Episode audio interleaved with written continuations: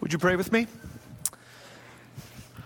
God, we thank you for your beauty, for your grandeur, for the way in which you reveal yourself to us. And then in turn, you reveal yourself in us, eventually to reveal yourself through us to others. God, and when we hear a great piece of music, when we stand on our tiptoes, lift our hands in the air to sing your praise, when we gather together to honor you through the, the giving of our finances, through the saying of the prayers, through the study of your word, we do so because you are God and there is no other, because you are worthy. And so it is your worthiness that we have in sight as we open your word together. And we pray, God, that you would speak to us, that you would go beyond what any human orator is capable of, that you would go beyond my abilities or capabilities, that you would supersede my notes, that you would walk all over my plans, that you would speak in this place, that we would hear your voice. We would see you with our eyes and hear you with our ears and perceive you with our hearts, and that we would turn and you would heal us. We pray these things in Jesus' name. Amen. Well, good morning, church. How are you today? You figured out the 919 thing. Nice work you did it. Not too bad. Somebody, somebody said to me this morning, I was talking, and he goes, he goes, oh, it's like Fullerton free daylight savings time. That's what this feels like a little bit. I'm like, all right, I can feel that. Uh, we are finishing up a vision series this morning, and uh, if you're a guest with us this morning, we're really happy that you're here. We hope that in time you will feel like this is family and this is home for you. We certainly don't want you to feel like a guest for very long. And if you're family around here, well, it's always lovely to see you. Uh, we are in the middle of a vision series. This is the fifth week of five, and then we'll jump back into our Love and Trouble series next week in John, and then we'll be in John all the way until Christmas. So be ready for that. We're going to finish the book of John in the next couple of months. But this morning, we're looking at the, at the fourth and final pillar of this sort of scouting report. If you'll remember five weeks ago, I said, you know, we looked at Numbers 13, where the spies go into the promised land and they come back and they give this report about where it was that they thought God was leading them, except their report was to say, we can't do it. We feel like grasshoppers to ourselves, and so we seem to our enemies. And it was only Caleb and Joshua that stood up and said, No, it doesn't matter. If God is with us, it doesn't matter if we're grasshoppers. It doesn't matter how we look. It doesn't matter how others perceive us. We can definitely take this land, only do not reject God. Only do not dishonor God. Let's follow Him faithfully. And I said, you know, five weeks ago that I, what we were doing in some ways, I was bringing you a scouting report from the elders about what we feel like the other side of the river looks like with the intention of stirring your hearts to travel this road together. So we finished that this morning and looking at our fourth pillar. And I think when you came in this morning, they gave you a card like this. It's got all four of those pillars on it so that you can take a look at them if you want. But the fourth one is unforced appeal rooted in unblushing oddity. And as I've gotten feedback from all of you over the last four weeks, that's probably the one where people end up having the most questions. I think we sort of understand the idea of radiant peace rooted in confident expectation or revolutionary kindness rooted in humble solidarity. We, we for the most part, you kind of get those things. Prophetic uh, engagement rooted in demonstrable faith, we looked at last week. But this idea of unblushing oddity feels a little strange, which I find surprising because it has been God's strategy throughout the scripture, right? Throughout the scripture, on every page, God is making manifest his unblushing oddity. He never sort of walks away from it. He never tries to pretend like he is anything other than holy or separate, that he's doing things a little bit different than what the people expect. You think all the way back to Exodus, right? When, when Moses is shepherding his sheep in Midian and he's living this cushy life, right, on the farm. And it says, as he's walking one day, he sees this bush that's on fire, but it is not consumed. And it says, as a result of that, that Moses does what? He turns aside.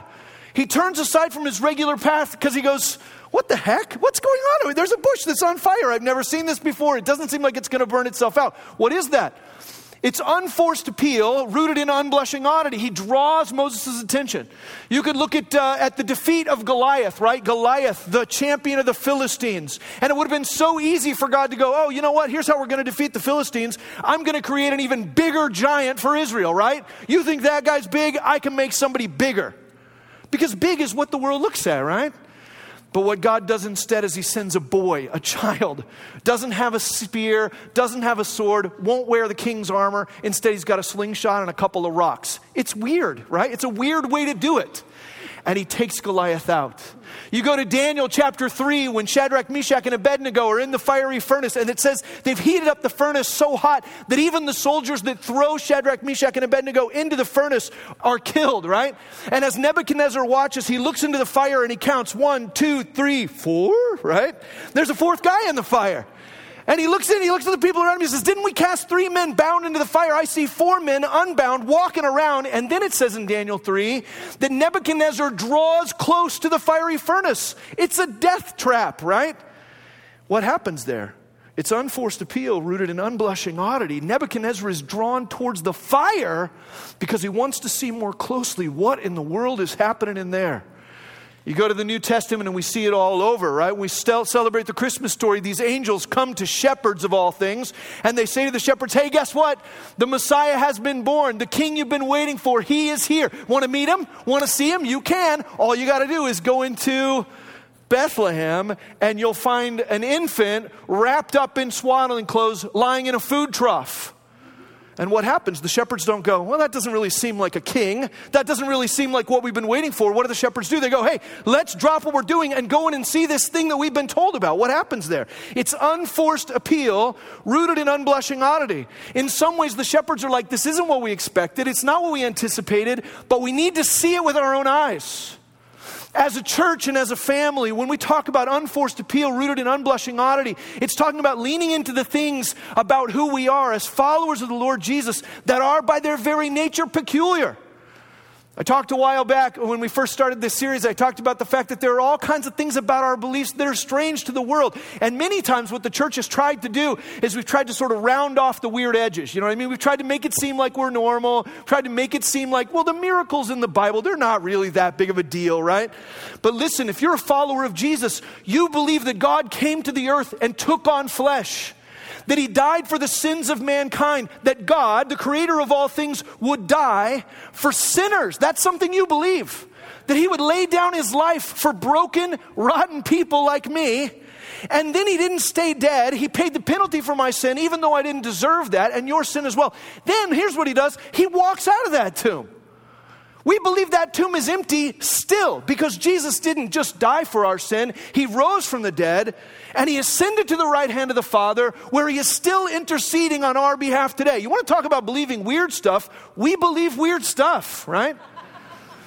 And in those moments where we've tried to step away from the weirdness, or we've tried to dumb it down, or we've tried to make it a little more digestible, we haven't done anybody any favors. And what we've essentially done is walked away from the very strategy of God Himself which is I am who I am, right? In 1 Peter chapter 2, well, actually, all of 1 Peter, uh, Peter is writing likely from Rome, and he's writing to the churches in Asia who are being persecuted. They're Jewish and Gentile churches. He's writing to them, and he's trying to encourage them. In 1 Peter chapter 1, he, he reminds them that they've been born again to a living hope, right? That they've been born again, that they have this hope because of what Christ did for them. It's a great read. We're not going to have time to read it this morning. At the end of 1 Peter chapter 1, he reminds them that even the suffering and the persecution that they're facing, because this church was being persecuted, and if we get the dates right, the persecution was only going to be ramping up. If Peter's writing from Rome at this time, the likelihood is that Nero's persecution of the church is only going to get hotter before it goes away. He writes them and he says, The persecution that's happening to you, while it's been difficult, it actually serves a purpose. It serves so that the tested genuineness of your faith will be put on display. And we talked a couple weeks ago about the fact that that tested genuineness of our faith is not for God. It's not God going, hmm, I wonder if Darin actually believes. I wonder if Fullerton Free actually believes. No, the tested genuineness of our faith is a test for us so that we understand the reality of our own faith, but it's also a test that puts our faith on display for our neighbors, for our family members, for our coworkers. And so in 1 Peter chapter 1, he says, Be encouraged, you've been born again to this living hope that is in Christ. And you don't need to worry about the persecution that's happening because it serves a purpose to put your true faith on display. And then in 1 Peter 2, which is our text this morning, in 1 Peter chapter 2, he starts to describe what this looks like. Living a life of faith on display. And I will tell you, this chapter is full of oddity, especially when you think about the culture in which it was written to and you think about the culture in which we live today. There are three broad categories I want us to see, and we're going to have to move really quick because we're going to look at this whole chapter. Three broad categories I want you to see in 1 Peter chapter 2. If you have a Bible, turn to 1 Peter chapter 2. If you're looking for 1 Peter, uh, you'll find it just before 2 Peter. So that's how you find that one. It's not super helpful, is it? Sorry. First Peter chapter, chapter 2. And the three broad categories of oddity I want you to see as Peter describes it to this early church. The three broad categories are who we are, what we do, and what we don't do, right? What makes us odd? What is this unblushing oddity we're talking about? It has to do with three broad things who we are, what we do and what we don't do. And for the sake of our time, I've, I've, got, I've got the whole chapter of 1 Peter 2 printed out three different times, and I've highlighted some things so that we can move through it quickly. The first thing I want you to look at is who we are. He describes it in great length here. He talks in uh, verses 4 and 5, he says, As you come to him, that's talking about Jesus, as you come to him, a living stone, rejected by men, but, but in the sight of God, chosen and precious, you yourselves, like living stones, are being built up as a spiritual house one of the things he describes us as is living stones, like Jesus himself is a living stone, that you and I are being built up as living stones in a spiritual house to be a residence for the Spirit of God. I love the picture of unity and camaraderie that this gives us. I don't know if you've realized this, but Peter is saying here that, that God doesn't reside in a synagogue. He doesn't re- reside in a temple. He doesn't reside in a church building. This isn't where God lives, by the way. God lives in a living house made up of living stones, which is us. God resides in us both personally and He resides beautifully in us corporately, in our unity. There is a home built for God. It's weird.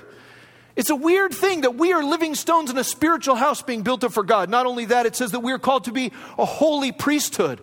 A holy priesthood, what's the idea there? The idea there is that there's not any one of us who are more holy than another, or any one of us that has sort of special or secret access to God. That you don't have to come to me and get an access pass to God because I'm a pastor and I've got the ability to get you on the inside circle. No, no, no. You and I, each and every one of us, holy priesthood, equal standing, equal access to God because of the shed blood of Christ on our behalf. Each and every one of us, access to the throne room of God a holy priesthood. The word holy, which is a weird word, admittedly, means to be set apart for sacred purpose. Set apart. God calls us out from among the regular folk. He calls us out from among the status quo. And He says, I've set you apart to be holy to be set apart for my purpose, to be a priesthood, to be living stones in a spiritual house. Jump down to verse 7. It says, The honor is for you who believe, but for those who do not believe, the stone that the builders rejected has become the cornerstone, and a stone of stumbling and a rock of offense. Not only are we living stones in a spiritual house, not only a holy priesthood, but we are also honored as believers. Those who believe, it says, are honored. It's an honorable position because of our belief. It doesn't always feel like that in the world, does it? When you tell people you're a follower of Jesus, when you tell people you believe the Bible is true, when you tell people you believe that the Bible was inspired by God and written through human authors and they look at you like you're from space, doesn't feel like a position of honor. But the Word of God tells us it is a position of honor, that those of us who believe are honored. Jump down to verse 9. It says, You're a chosen race, a royal priesthood, a holy nation, a people for his own possession. We could look at all four of those categories individually. We don't have time this morning. But writing to a Jewish and a Gentile audience in these early churches in Asia, it would have been mind blowing to them to hear that they were chosen, to hear that they were royal, adopted into the king's family, to hear that they were God's precious possession that God had chosen them and selected them. But that is true of us. It's not just the Israelites. It's not just the characters we hear in the Bible, right? You and I, each and every one of us, are chosen. It says, For this is the will of God, that by doing good you should put to silence the ignorance of foolish people, live as people who are free. He calls us free. We've just recently sort of shifted our verbal shorthand here around. We've always had the word free in the name of our church, but I love the idea that the shorthand for it is Fullerton free. We are declaring to our neighbors and to our friends and to the people that drive by and the people that come to worship in this place that we have been set free from sin and death, that we have been set free from the enemy. Live as people who are free. He says, not using your freedom as a cover up for evil, but living as servants of God. We are free. I'd like to put those together in your mind. We are free servants of God. free servants of God, enslaved to God, if you will. Paul says in 1 Corinthians 9:19, though I am free and belong to no man, I make myself a slave to everyone to win as many as possible. 2 Corinthians chapter 5 says, He died, in verse 15, He died that those who live would no longer live for themselves, but for He who died and was raised. Free servants of God, free slaves. That's who we are.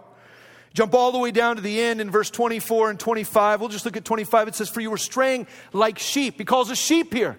And you might, you might recoil at that and go, well, that, that's not really the way I want to be perceived. I don't see myself as a sheep, right? But he says, You were straying like sheep, but now you've returned to the shepherd, an overseer of your souls. We are sheep who have a shepherd. That also is unique in our world. People who want to live independent, people who want to do their own thing, they want to chart their own course, they want to go where they want to go, when they want to go there, and do what they want to do once they've arrived. But we are people who follow a shepherd. We are people who are guided on the path of life by someone who set us an example. That's all through 1 Peter as well. Not only is it peculiar who we are, it's peculiar what we do. We'll move through these quickly. Look at verse 4. As you come to him, a living stone rejected by men, but in the sight of God, chosen and precious. We are people, and this is weird, we are people who come to worship a God that has been rejected by mankind. As you come to him, chosen and precious before God, but rejected by men. That's who we're here to worship today, someone who's been rejected. That's a little strange. He says another thing we do in verse 7, which we already read the honor is for us who believe. We are those who believe. Up in verse 5, it says we are those who offer spiritual sacrifices. It's in our mission statement that Fullerton Free, right, empowered by the Holy Spirit, Fullerton Free is a loving community united in sacrifice, living like Christ for the glory of God. We're, we are called to make sacrifices, to give ourselves away. Why? Because that's the life that Jesus lived. That's one of the things we do that you don't see in the rest of the world. We make these sacrifices that are only possible because of who God is because of what Jesus has done. Verse 9 says that we're proclaimers or worshipers, that we've been brought out of the darkness to proclaim the excellencies of Him. Verse 12 says we are those who keep our conduct among the Gentiles honorable, who live and, and live out honorable conduct. It talks in verse 12 about our good deeds. That word good could also be translated beautiful, our beautiful deeds. Our attractive actions. We are people who are meant to live a beautiful life in response to the saving work of God. Verse 13 says, We are subject for the Lord's sake to every human institution. That's something we do. We subject ourselves, we submit ourselves to other people. Not only that, it says in verse 17, we're called to honor everyone, to love the brotherhood, to fear God, to honor the emperor. We live in a world that doesn't really care about honoring anybody or anything except itself, right? And yet we are, we are called to honor everyone, to love the brotherhood, to fear God, to honor the emperor. We are called to be people of subjection and submission, laying our lives down for the glory of God. It's weird. It says in 19, it's a gracious thing when mindful of God, one endures sorrows while suffering unjustly. You want to talk about being odd or being peculiar? The followers of Jesus are people who endure in the midst of unjust suffering. That, like Jesus, it says in 1 Peter, when he was reviled, he did not revile in return. When he was threatened, he did not curse. He entrusted himself to him who judges justly. It's, it's a bonkers way to live by our culture standards. Not fight for yourself, not put up your dukes. No, we endure sorrow while suffering unjustly Verse 21 says that we're people who follow in his steps. He set us an example, so we follow in his steps. Verse 24, talking about what we do. We no longer live to sin, we die to sin in 24 and live to righteousness. It's odd who we are chosen, holy, precious, beloved, sojourners and exiles. It's odd what we do. We submit ourselves, we serve, we're subjected, right? We come to this God who's rejected by the world, not only what we do and who we are, but what we don't do. Verse 1 he says, Put away all malice and all deceit and hypocrisy and envy and slander. What don't we do? The things that really the rest of the world uses to work their way up the ladder, right? How do you work your way up the success ladder in any corporation? You want to have a, a, successful political career? Malice, deceit, hypocrisy, envy, and slander. The only way to do it. And yet we're told to put those things away. I mean, this is the playbook to success. Stab whoever you got to stab, tear down other people. And yet, Peter looks at us and says, No, no, no, that's not who you are. Who you are is different. Put away the malice and deceit, the hypocrisy, the envy and slander. Down in 11, he says, Abstain from the passions of the flesh, which wage war against your soul. Abstain from them. In verse 16, he says, Don't use your freedom as a cover up for evil, but live as servants of God. Don't use your freedom to serve yourself, but use your freedom for the glory of God and the good of others. He says in verse 23, talking about what we put away, it says, Jesus did not revile in return. When he suffered, he did not threaten. We're called to be people who don't threaten, who don't fight back, who don't have to argue and defend ourselves, but who entrust ourselves to Him who judges justly, that we might die to sin, it says in verse 24. All of this is weird. None of it probably is new to most of you. But just as a refresher, Peter says to them as he's looking at this persecuted church, he says, Look, I'm not calling you to go into hiding. I'm not calling you to hunker down. I'm not calling you to blend in. I'm not calling you in the face of persecution to go underground and make it so that nobody can tell you're a follower of Jesus. Instead, what I'm telling you is lean further into the weirdness of what it means to follow this king. Lean further into that. Because this is very countercultural, right? Think about all of these things that we are and that we do, or the things that we don't do. None of it blends with a self serving, arrogant, pleasure seeking, combative, impatient, unkind, and unbelieving culture. When we talk about unblushing oddity, we're not talking about contriving ways to look weird, right? We're not saying, oh, we're going to be people who shave our heads and draw on false mustaches or whatever, right? We're not talking about getting silvery jumpsuits and all wearing the same tennis shoes. We're not talking about contriving weirdness for the sake of weirdness. We're not talking about putting on oddity as something false. What we're saying is that living like Jesus is weird enough. The problem is that we, you and me, have not been living like Jesus.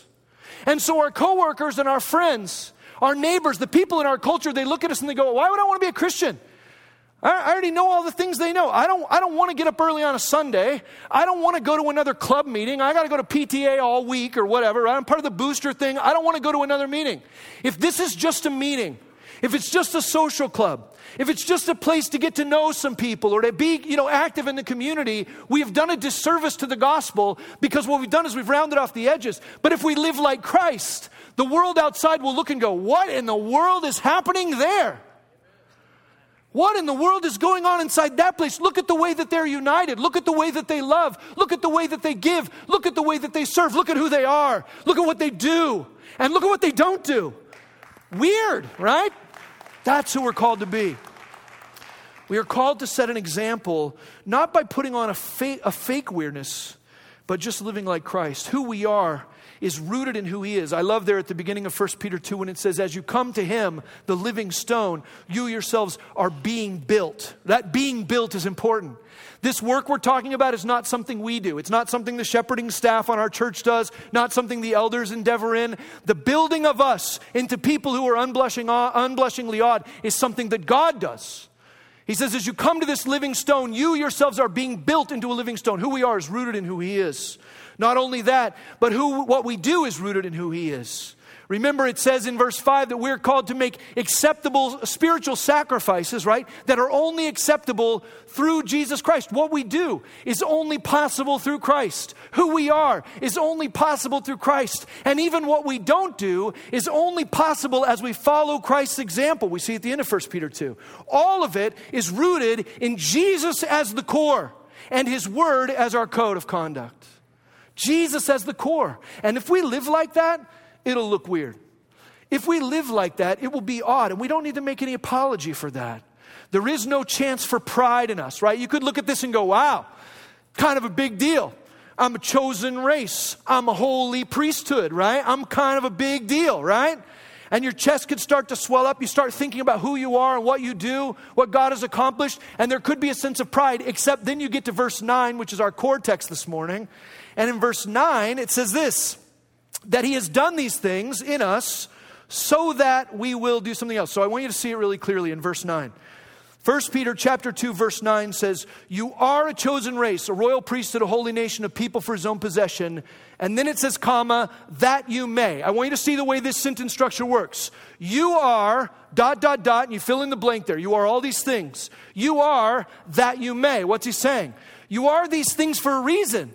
There's a goal that's trying to be accomplished. You are chosen and royal and holy, God's precious possession, so that you may what? declare the excellencies that you may proclaim the excellencies of him who called you out of darkness into his marvelous light. Before we start to get prideful, before we start to get puffed up about the fact that we are chosen and royal and holy, remember here that what God is hoping to do with us, those of us that are chosen and royal and holy, what he's hoping to do is to show a before and after story, right? And the, the bummer about a before and after story is that you have to declare the before part too. There isn't a single one of us in this room, not one, who is chosen and royal and holy and precious before God, beloved sojourners and exiles. There's not a single one of us who falls into that category that isn't broken and ruined and sinful apart from the saving work of Christ. Each and every one of us who find ourselves in the light are only in the light because that loving Savior drew us out of the darkness into His light. So before we get puffed up, remember that you are all these things. We are all this unblushing oddity that we would tell the world this isn't who I would be apart from Jesus. I am only this because I was in the darkness and He has drawn me into the light. We are here to proclaim the before and after. And I think sometimes Christians fall into this trap where we want to just focus on the after story, right? We want to tell the story about how we are redeemed and how we are saved and how God hears our prayers and how He cares about, you know, all these things which aren't false, but we forget to tell the part of the story that says, but apart from Jesus, apart from the grace of God, I would be ruined still. We're meant to tell both sides of that story. And what that does is it combats the pride in us. It combats the pride because we have to go, well, I am these things, but I'm only these things because God chose it, because God did it. Every week, as we've been walking through this vision series, I've been giving you a couple of, uh, a couple of action steps, a couple of action items, the ways in which we then can proclaim the excellencies of Him who took us out of the darkness and into His marvelous light. We see in Hebrews chapter 13, it says uh, in Hebrews chapter 13, verse 13, therefore let us go to him, that's Jesus, outside the camp and bear the reproach he endured. For here we have no lasting city, but we seek the city that is to come. Through him, then, let us continually offer up a sacrifice of praise to God, that is the fruit of lips that acknowledge his name. Psalm 96, verse 3 says, Declare his glory among the nations, his marvelous works among all the peoples. We are outsiders for the sake of having His praise on our lips. That people would see our unblushing oddity and that they would be drawn without any force, without any gimmick. So, a couple of action items, a couple of things we're hoping to do in the next little bit. Some of you have already seen we're wanting to declare with more clarity our story to the city and the neighborhood that we have been set free. Some of this branding stuff we've been doing falls into that. Some of hiring a videographer to tell the stories of what God is doing among us. It falls into that. Letting people know about the freedom that we have, that we've been taken out of the darkness and into the light. So, part of it is simply telling our story well. One of the things we want to do, and it's kind of a big dream, but we're hoping in the next, uh, I don't know how long it's going to take, we're hoping to buy a mobile Fullerton free vehicle, like maybe an old milk truck or an old food truck or something weird and quirky that we could remodel and that we could take off this property and out to local concerts or out to local sporting events or to high school soccer games or whatever. And we could show up and hand out bottles of water, hand out, and just, just get to know, give out burritos or whatever, but just have a presence in our city to show up at the place where our neighbors are and love on our neighbors well. We're calling that the Fullerton Free Mobile. I don't know what's going to, I hope it, I hope it's a vehicle that looks like a grasshopper out of Numbers 13, right? That's what I'd like. I don't know if we can get a grasshopper vehicle. You guys start Googling that. Not now, Google it later. We've been talking about a creative art institute right here at the church. In fact, we're already taking steps to gather together artists. We've remodeled the space upstairs here in the worship center that's meant to be a studio, a place where we can gather artists together, musicians together, right?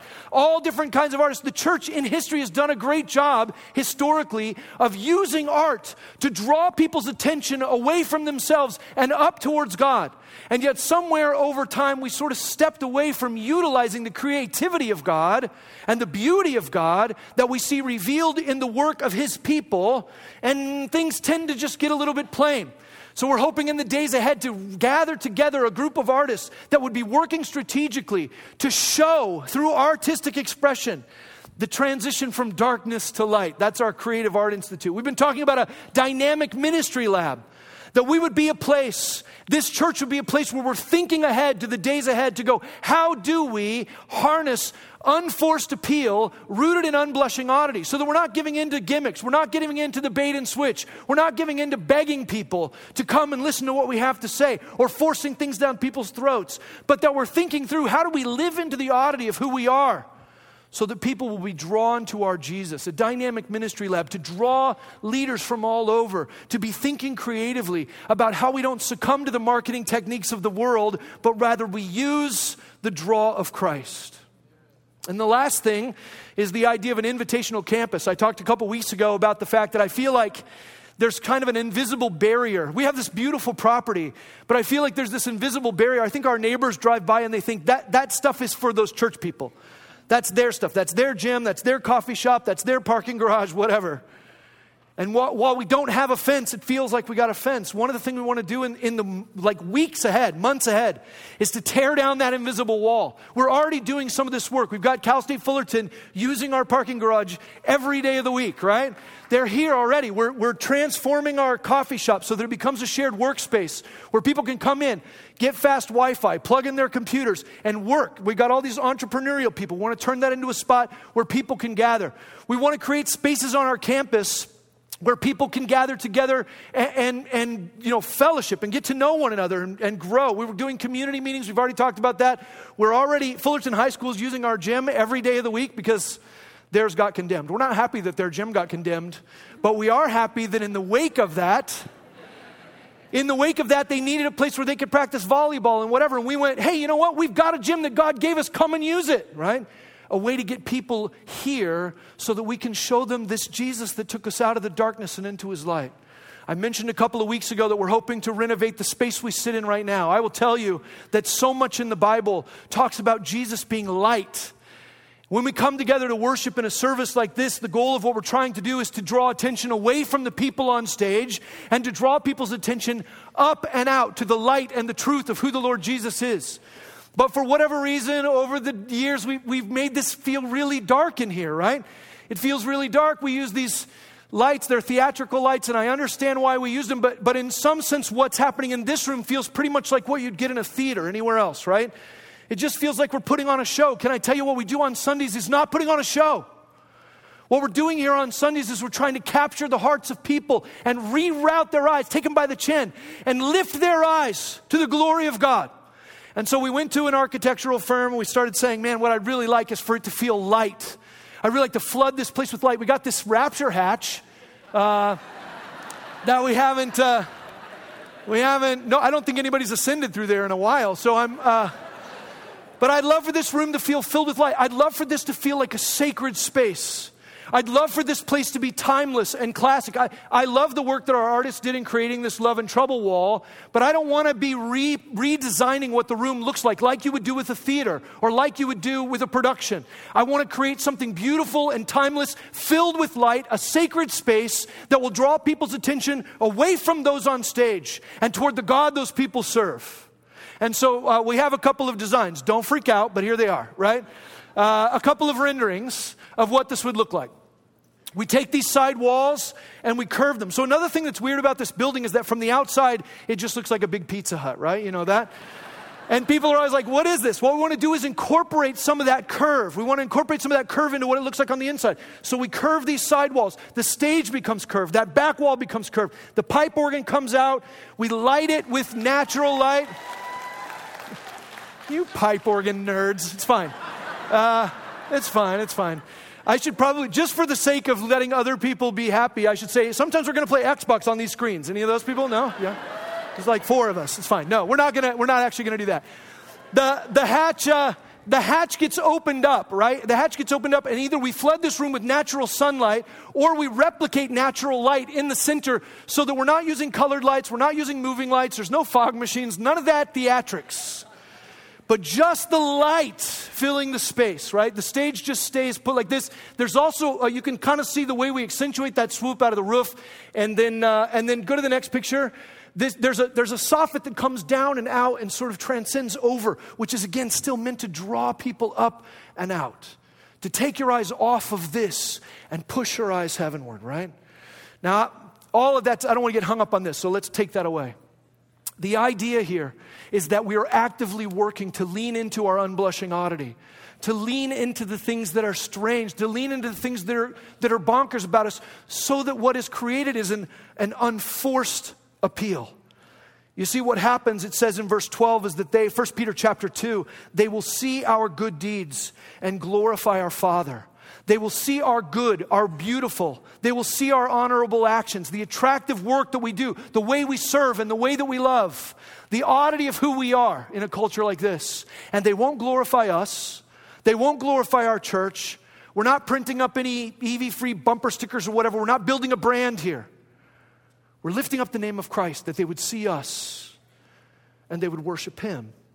It happens all throughout the Bible. Jesus himself says, I will be lifted up and I will draw all men to myself. He says in Matthew chapter 5, in Matthew chapter 5, 14, he says, You are the light of the world. A city set on a hill cannot be hidden. Nor do people light a lamp and put it under a basket, but put it on a stand and it gives light to all in the house. In the same way, let your light shine before others so that they may see your good works and give glory to your Father who is in heaven. That they see us and glorify Him. That's the goal. Unforced appeal. No gimmicks, no bait and switch. We never see Jesus go, hey, come out to my Sermon on the Mount. We're going to give one lucky winner 500 denarii, right? We're not trying to trick people. We never see Jesus go, Hey, I'm doing a seminar on cabinetry this afternoon. I'm a carpenter. I don't know if you know that. Come out to my cabinetry seminar. And then when they show up, he's like, Ha ha, I'm going to talk to you about the fact that I'm the Redeemer, you know? Like, we just wanted to figure out how to get them level, you know, whatever. Jesus wasn't tricking people. There were no gimmicks, there was no bait and switch, there was no begging. He was who he was, and who he was drew people to him. I was in, uh, I was in West Hollywood. I'm sorry I'm over my time, but I'm going to just go another second here. I was in West Hollywood several years ago with a group of college students. And uh, we were doing street evangelism, and I, uh, I, my job wasn't to do street evangelism. I paired these college students up into groups of two. My job was just to make sure they were safe, make sure they didn't get mugged or attacked or whatever. So I had my phone, and I'm walking around in West Hollywood.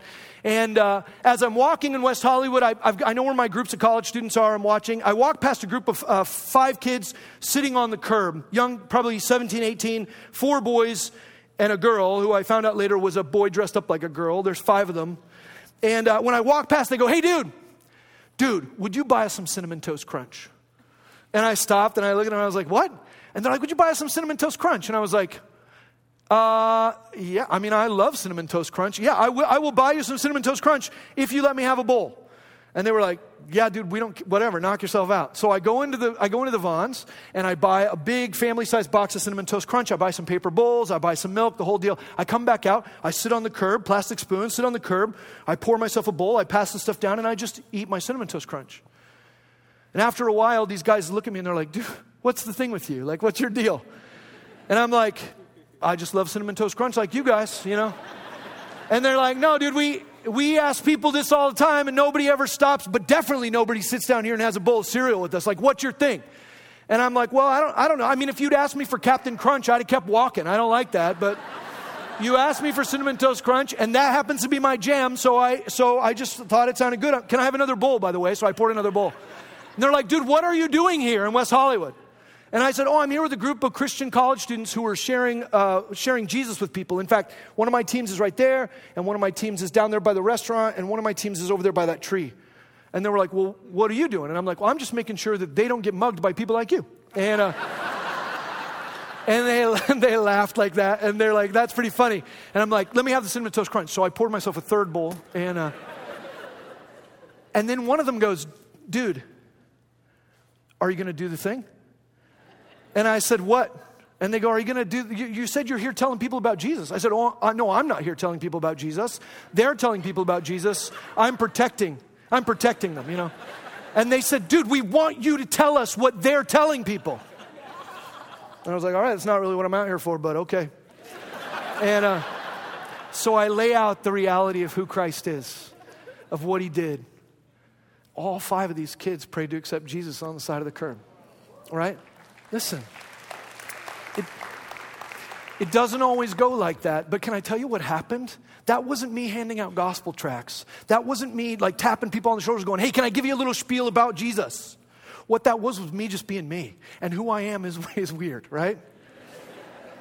who I am is a guy who has no reservation whatsoever to sit down on a curb on Santa Monica Boulevard and sit with people I've never met before who are living on the street. All five of these guys were male prostitutes in West Hollywood.